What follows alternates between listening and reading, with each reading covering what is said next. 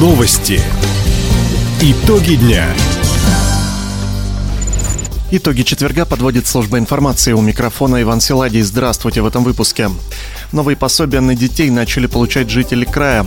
В Хабаровске планируют обновить троллейбусы. Почти полсотни фальшивых купюр изъяли в крае с начала года. Об этом и не только, более подробно. В России начались выплаты на детей от 8 до 17 лет. Родителям средства поступят на банковские карты или доставят почтой России. Деньги выплатят сразу за 2 месяца, уточнил премьер-министр Михаил Мишустин.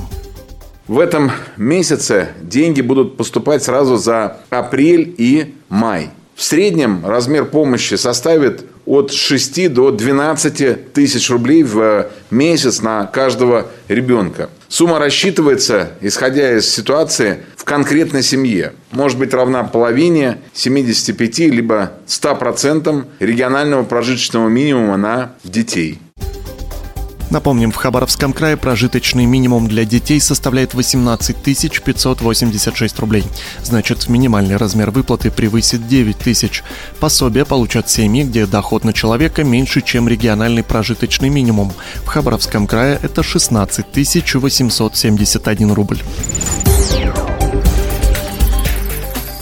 Пожароопасная ситуация обострилась в пригороде Хабаровска и Комсомольском районе. Накануне из-за неосторожного обращения с огнем пострадали жилые дома и хозяйственные постройки, говорит замначальника регионального управления МЧС России Алексей Яковлев.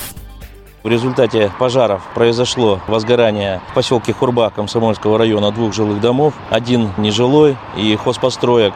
По Гаровке, по Хабаровскому району СНТ также произошло возгорание неэксплуатируемых земельных участков граждан. Строения, хозяйственные постройки были уничтожены в результате огня.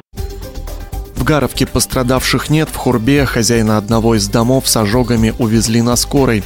По обоим фактам инспекторы Госпожнадзора проводят проверки. Также за минувшие сутки пожарные региона потушили 34 пала сухой травы. Лжесотрудника органов безопасности задержали в Комсомольске. Мужчина представлялся начальником оперативного подразделения. За помощь по взысканию долга с ответчика по гражданскому делу он запросил 1,5 миллиона рублей. Люди не пошли на коррупционную сделку, а обратились в управление ФСБ России по Хабаровскому краю. Мошенника задержали в момент передачи денег. Дома у него обнаружили 3 фальшивых удостоверения сотрудников Федеральной службы безопасности, поддельные ордена и медали, а также охолощенный пистолет Макарова.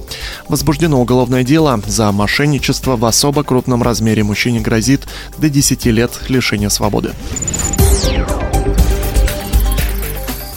45 поддельных банкнот обнаружили в Хабаровском крае с начала этого года. Это почти втрое больше, чем за аналогичный период в 2021. Почти все фальшивые купюры – это 5-тысячные и 1 номиналом в 1000 рублей. Также из оборота изъяли 2 поддельные 100-долларовые банкноты. При расчете наличными эксперты советуют проверять подлинность денежных знаков как минимум по 3 элементам защиты. Их полный перечень можно найти в бесплатном мобильном приложении «Банкноты Банка России» и на сайте cbr.ru в разделе «Наличное денежное обращение». Новые троллейбусы уфимского производства могут появиться в Хабаровске. Вопрос развития электротранспорта обсудили сегодня мэр Сергей Кравчук и директор трамвайно-троллейбусного завода Денис Рассадников. Подвижной состав в городе сильно изношен. Возраст некоторых машин превышает 3 десятилетия. Если раньше обновить его было нельзя из-за высокой стоимости, то теперь появились федеральные программы, которые позволяют это сделать. Сергей Кравчук попросил руководителя предприятия отправить в Хабаровск тестовый экземпляр троллейбуса. Если техника покажет себя хорошо, городское управление транспорта начнет с представителями завода переговоры о сотрудничестве.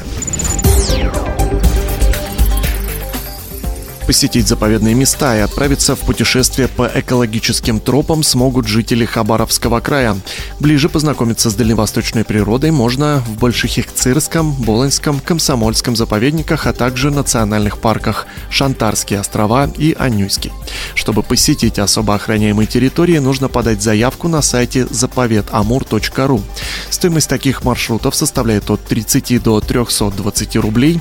Есть возрастные ограничения. Тем, кто отправится в поход самостоятельно, нужно за 10 суток до старта сообщить об этом в МЧС России. В этом случае спасатели смогут оперативно прийти на помощь. Таковы итоги четверга. У микрофона был Иван Силадий. Далее прогноз погоды.